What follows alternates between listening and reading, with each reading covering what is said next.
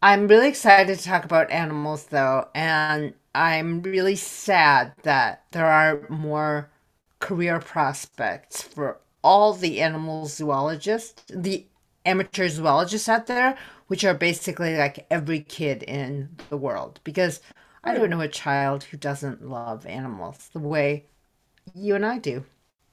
I mean, it's I don't I, I think it's true. I think everyone is born as a zoologist, really.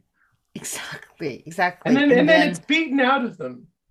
right, and, and then it's made into this profession, which is really just about like zoos, which you don't like, and which I don't like, which is about confinement. But there's so much wonder in the world, and um, so many wonderful things about animals. And if we centered the animal, maybe we'd be a little kinder to the earth because animals share the earth with us.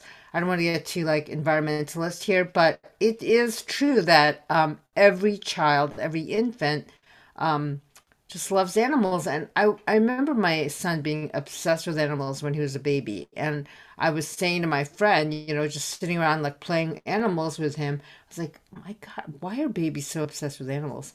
And he goes, maybe it's because they're alive, but they don't speak.